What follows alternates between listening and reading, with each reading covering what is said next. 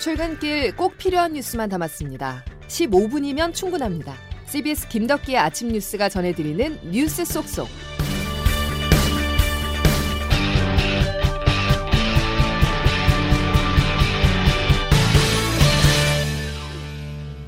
여러분 안녕하십니까. 5월 17일 김덕기 아침 뉴스입니다.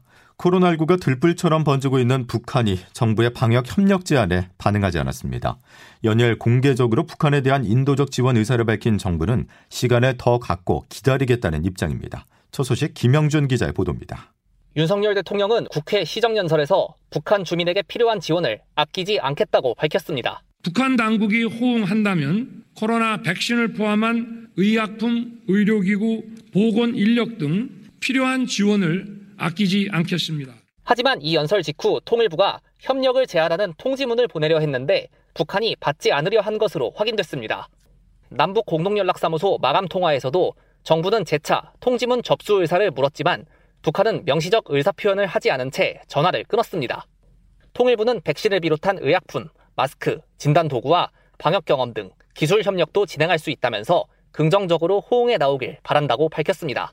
한편 방역 당국은 전체 오미크론 변이 환자 중에 열이 나는 환자는 10%밖에 없고 호흡기 관련 증상을 포함해도 절반 이하라면서 북한이 감염 전파를 차단하고 있지 못하다고 했습니다. 게다가 만성적인 식량난에 의료 인프라도 거의 없어 중증도나 치명률도 높을 수 있다고 예상했습니다.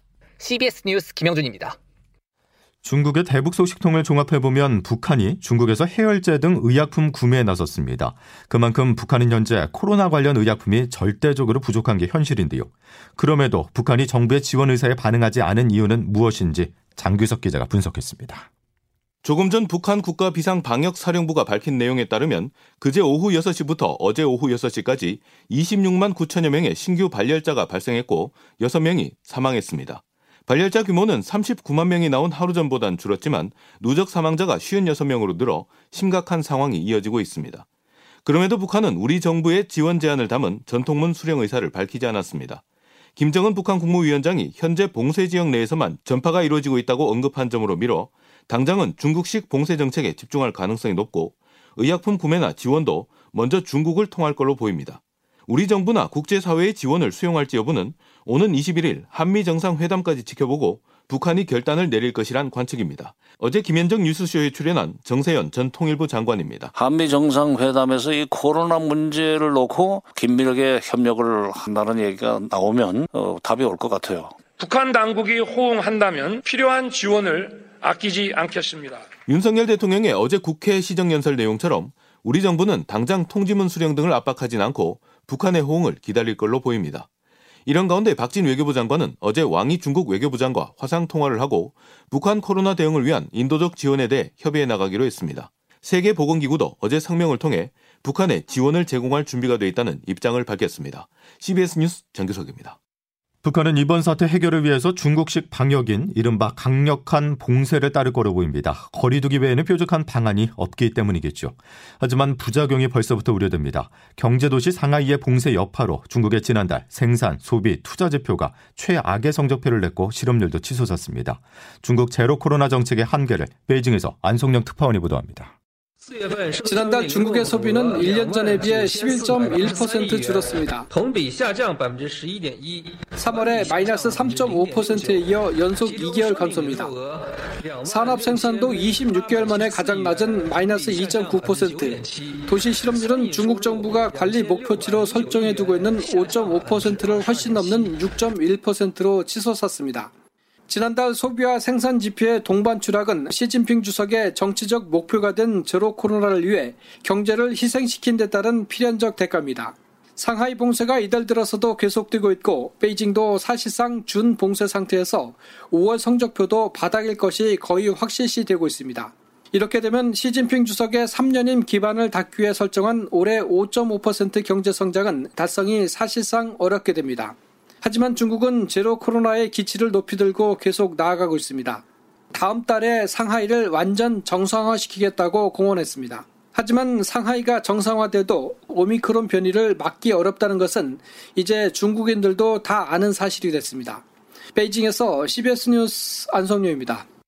첫 국회 시정연설에 나선 윤석열 대통령이 협치를 강조했습니다. 민생 앞에서는 초당적 협력을 통해 위기를 극복해온 자랑스러운 역사가 있습니다. 이 자리가 우리의 빛나는 의회주의 역사에 자랑스러운 한 페이지로 기록되기를 저는 희망합니다.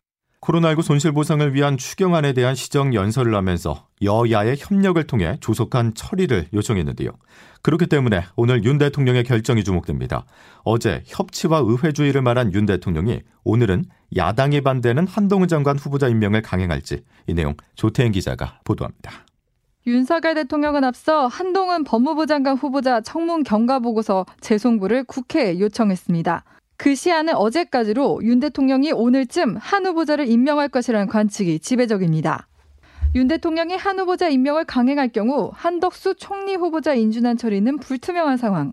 윤 대통령은 어제 시정연설에 앞서 가진 여야 지도부 환담에서 한덕수 총리 후보자 인준에 대해 협조를 재차 요청했지만 민주당은 한동훈 후보자 등 인사 문제 해결이 먼저라는 기존 입장을 재확인하며 한치의 물러섬 없는 도돌이표 같은 논쟁을 이어갔습니다. 민주당 박지연 비상대책위원장입니다. 협치를 방해하는 수준 이하 양심 불량 장관 후보자와 비서관들 먼저 정리해 주시기 바랍니다. 인사 문제 외에도 추가 경정 예산안 심사나 21대 국회 후반기 원구성도 뇌관으로 꼽힙니다. 민주당은 여야의 기존 합의를 뒤엎으면서 국회 법제사법위원장을 국민의힘에 내주지 않겠다는 입장입니다. CBS 뉴스 조태임입니다. 지방선거 최대 격전지이자 대선 2차전으로 불리는 경기도지사 선거는 더불어민주당 김동연 후보와 국민의힘 김은혜 후보가 초박빙 경쟁을 벌이고 있습니다. 이 같은 상황 속에 무소속 강용석 후보와의 보수 후보 단일화 여부가 선거 막판 변수로 떠오르고 있습니다. 박창주 기자의 보도입니다. 최근 여론조사 결과는 엎치락 뒤치락 초박빙입니다. 어제 발표된 MBN 여론조사 결과는 김동연 후보가 45.1%로 36.4%의 김은혜 후보를 오차 범위 밖에서 따돌린 반면 중앙일보 조사에서는 김은혜 후보가 40.5%로 38.1%인 김동연 후보를 근소한 차이로 앞질렀습니다. 남이 써준 말 누구나 읽을 수 있습니다. 지금 우리에게 필요한 것은 말꾼이 아니라 일꾼입니다. 중앙정부로부터 인사, 예산 100번, 1000번이라도 경기도민을 위해서 가져와야 됩니다. 세일즈하고 몸 던져야죠. 이런 가운데 최근 5%대 유의미한 지지율을 기록한 무소속 강용석 후보와의 보수 후보 단일화 여부가 선거 막판 변수로 떠오른 상황. 다만 강용석 후보의 극우 이미지로 중도층 이탈 우려가 있는 데다 강 후보 역시 경선 없이는 완주 의지가 확고해 실제 단일화가 이뤄질지는 미지수입니다. 저희는 아쉬울 게 하나도 없어요. 완주의 이유는 제3지대의 존재, 지지율 이런 것들을 확인해야 될. 경기도는 중도층 유권자가 많고 선거에서 외부 정세에 영향을 많이 받는 만큼 한미 정상회담과 내각 구성 등에 따른 윤석열 정부의 지지율 흐름이 경기지사 선거에 적지 않은 영향을 미칠 거라는 분석도 나옵니다. CBS 뉴스 박창주입니다. 박창주 기자 리포트에서 인용한 여론조사는 MBN이 매트릭스에 의뢰해서 지난 11일과 12일 경기도 유권자 800명을 대상으로 조사했으며 두 번째 여론조사는 중앙일보가 한국갤럽에 의뢰해서 13일과 14일 18세 이상 1,010명을 대상으로 진행했습니다. 자세한 내용은 중앙선거 여론조사 심의위원회 홈페이지를 참조하시면 됩니다. 다음 소식입니다. 유럽의 중립국으로 남아 있었던 북유럽의 핀란드와 스웨덴이 이르면 오늘 북대서양 조약기구 나토에 가입 신청서를 제출합니다. 우크라이나의 나토 가입 문제로 침공에 나섰던 러시아는 그동안 큰 비중을 두지 않고 있었던 핀란드와 접경 지역에도 병력을 강화해야 하는 상황에 놓이게 됐습니다. 워싱턴에서 권미철 특파원의 보도입니다. 나토는 대서양을 마주한 미국과 유럽의 반러시아 군사 동맹입니다. 그러나 북유럽 스웨덴 핀란드는 나토와 거리를 두었습니다. 러시아와 인접한 사정상 중재국의 지위로 남아왔습니다. 그런데 우크라이나 전쟁으로 두 나라 여론이 바뀌었습니다. 급기야 어제 두 나라 정상이 함께 나토 가입을 공식화했습니다. 이르면 오늘 가입 신청서를 냅니다. 러시아에게는 예상치 못한 핵펀치입니다. 우크라이나 침공도 우크라이나의 나토 가입 의사 때문이었습니다. 나토 확장은 러시아 안보에 직결되는 문제입니다. 블라디미르 푸틴 러시아 대통령 즉각 입장을 냈습니다. 스웨덴, 핀란드 친구들에게 알립니다. 나토 추가 가입은 우리의 직접 위협은 되지 않습니다. 그러나 군사 인프라 확대는 틀림없이 우리의 반응을 불러일으킬 겁니다. 두 나라 역시 나토 가입해도 핵무기 배치는 없다고 선을 그었습니다. 그렇다고 변수가 없는 건 아닙니다. 30개 나토 회원국 모두 찬성해야 하지만 터키가 반대 중입니다. 러시아와도 가까운 데다 스웨덴의 쿠르드 분리주의자들을 문제 삼은 겁니다.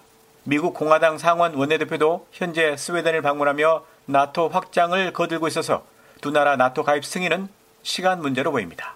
워싱턴에서 CBS 뉴스 권민철입니다. 전쟁과 중국의 봉쇄 정책으로 고물가, 고환율, 고금리의 위기를 대응하기 위해서 통화 재정당국 수장이 새 정부 출범 6일 만에 만났습니다. 이 자리에서 주목할 말도 나왔는데요. 이창용 한국은행 총재입니다. 앞으로도 그 빅스텝을 완전히 배제할 수 있냐 그런 걸 말씀드릴 수 있는 단계 아닌 것 같습니다. 금리를 한 번에 두 단계 올리는 이른바 빅스텝 가능성을 열어둔 것으로 국내 물가 상황이 더 나빠졌다는 뜻인데요. 한국은행이 당장 이번 달 26일에 열리는 금통위에서 빅스텝에 나서진 않겠지만 최근 물가 상승세를 감안할 때 추가 금리 인상에 나설 가능성은 높아졌다는 관측입니다. 자가용에 하이패스를 장착하지 않은 분들은 이런 경험 한 번쯤 있었을 겁니다. 민자 유료 도로에 진입을 했는데 통행료를 현금으로 내려 했지만 낼 곳이 없어서 부득이 미납한 경우 말이죠. 최근 서울 신월 여의 지하차도 운영사가 이용자들의 상황을 고려하지 않고 사전 고지 없이 10배 미납 통행료를 부과받더라도 무조건 납부하겠다는 녹음 서약을 고객에게 강요하고 있습니다. 또 다른 갑질이라는 비판이 나옵니다. 보도에 장성주 기자입니다. 서울에 사는 A씨는 며칠 전 신월여의 지하차도 운영사인 서울터널 주식회사에 민원을 제기하다 황당한 일을 겪었습니다. A씨는 통행료를 하이패스로만 납부해야 하고 그렇지 않으면 부과금 10배를 물리는 것이 부당하다며 이 일을 신청했습니다. 운영사 직원 B씨는 이번 한 번만 부가금을 면제해 줄 테니 다음부턴 이의 신청 없이 납부하겠다는 서약을 녹음하라고 요구했습니다. 저 회사 방침대로 따라서 이거를 부가통료로 감액해 드리는 건데 그 조건 없이 저희가 어떻게 감액을 해드려요? 말이 안 되는 거잖아요. 그죠? 운영사 측도 녹음 서약을 받는 게 회사의 영업 기준이라고 밝혔습니다. 하이패스가 없는 차량은 전체의 20%, 신용카드나 현금으로 통행료를 납부할 방법 없이 무조건 부가금을 부과하는 건 부당하다는 지적이 나옵니다. CBS 뉴스 장성주입니다. 도로 운영회사가 미비한 규정을 악용해서 10배에 달하는 부가금을 남발한다는 주장이 제기된 것은 어제 오늘의 일이 아니죠. 선량한 운전자에게 피해를 주는 애매한 유료 도로법 규정이 근본 원인이라는 지적입니다. 계속해서 양승진 기자의 보도입니다. 유료 도로법 제20조는 부정한 방법으로 통행료를 내지 않으면 10배의 범위 안에서 부가금을 부과하도록 했습니다. 같은 법 시행령 제14조는 세부적인 부과 대상을 정했는데 기기 오작동으로 통행료를 내지 못했거나 실수로 미납금 납부 기간을 넘긴 운전자까지 부가금을 부과할 수 있는 법적 근거로 악용되고 있습니다. 물론 3차 고지 후 이의 신청을 받아 부가금 부과를 취소해 주기도 합니다. 하지만 고객들이 이의 신청을 하지 않고 부가금을 납부할 경우 도로 운영사의 수익으로 귀속됩니다. 도로 운영 회사가 내면 좋고 안내도 그만이란 식으로 법정 최대치인 10배의 부가 통행료를 남발하는 이유입니다. 한국교통연구원 장한별 팀장입니다. 상습적으로 누가 보더라도 이 사람은 통행료를 안 내면서 계속 다닌다라는 그런 위법성이 좀 있는 경우에만 10배 부과를 하는 게 맞다는 의견입니다. 도로공사가 하이패스 차로를 30회에서 40회 정도 잔액이 없는 상태로 상습 통과한 운전자에게 10배의 부과금을 부과한 것이 정당하다고 본 하급심 판례를 기준으로 삼아야 한다는 주장도 나옵니다. CBS 뉴스 양승길입니다. 김덕기 아침 뉴스 여러분 함께하고 계십니다. 이제 기상청 연결해서 날씨 알아보겠습니다. 이수경 기상 리포터 전해주시죠. 네, 오늘도 일교차 큰 날씨 속에 낮에는 전국적으로 초여름 날씨가 예상됩니다. 어제보다도 낮 기온이 더 오르면서 대부분 25도를 웃돌 것으로 보이는데요.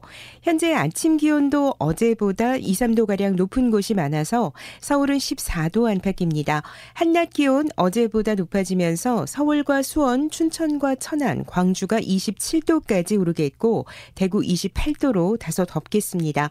오늘 역시 맑은 구역의 영향으로 자외선 내일선 강한 날씨가 이어지겠는데요. 전국적으로는 하늘이 맑을 것으로 보입니다. 다만 오늘 대기 중에 미세먼지 농도는 수도권과 충남, 전라북도를 중심으로 밤에 일시적으로 나쁨 수준을 보이겠습니다. 계속해서 낮과 밤에 기온차 큰 날씨를 주의하셔야겠고 곳곳으로 건조특보가 이어지는 가운데 메마른 날씨가 계속되면서 화재 사고에도 주의를 하시기 바랍니다. 날씨였습니다.